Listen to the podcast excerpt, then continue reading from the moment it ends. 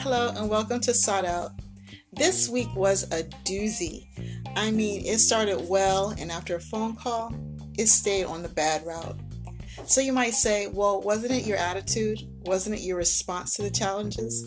And I would say you're right, and bingo, that was a huge part of it.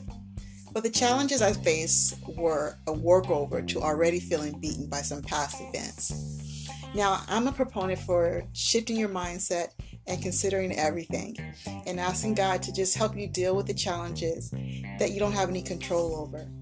But I will say that when that practice is on repeat day in and day out, by the end of any given week, I, like most, can't wait for the weekend to retreat, recoup, and eat till I feel better. This week's disappointments were much more than I wanted to bear.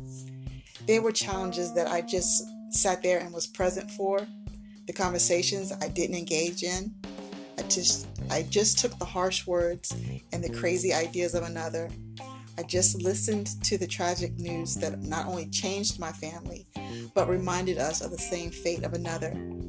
I just did the work when there was no one else to do it and I stayed up till 1 and 2 o'clock in the morning each day.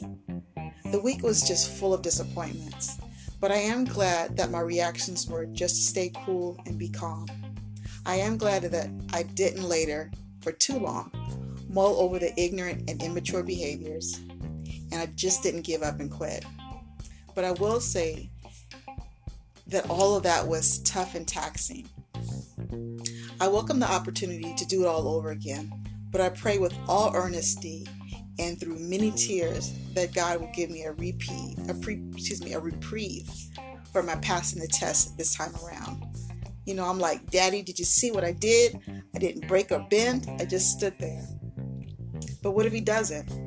What if he says, Well, good job, good for you. Now you can deal with the next round and still be able to stand. Next round, it'll be another set of challenges, but I know that you can handle them. Therefore, you have been designed to take them on.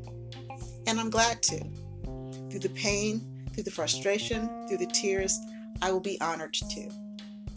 I'm glad to have experiences to share with my children, with my friends, or with anyone who needs me. Can you? Can you look at just one of life's challenges and decide that you won't react the way that you used to? I bet you can handle it. I bet you can just stand. I bet you will come out just as you were designed, victorious. Do it. Just try me. Do it. God bless. Remember that you're being sought out for good. And see you next week. Bye.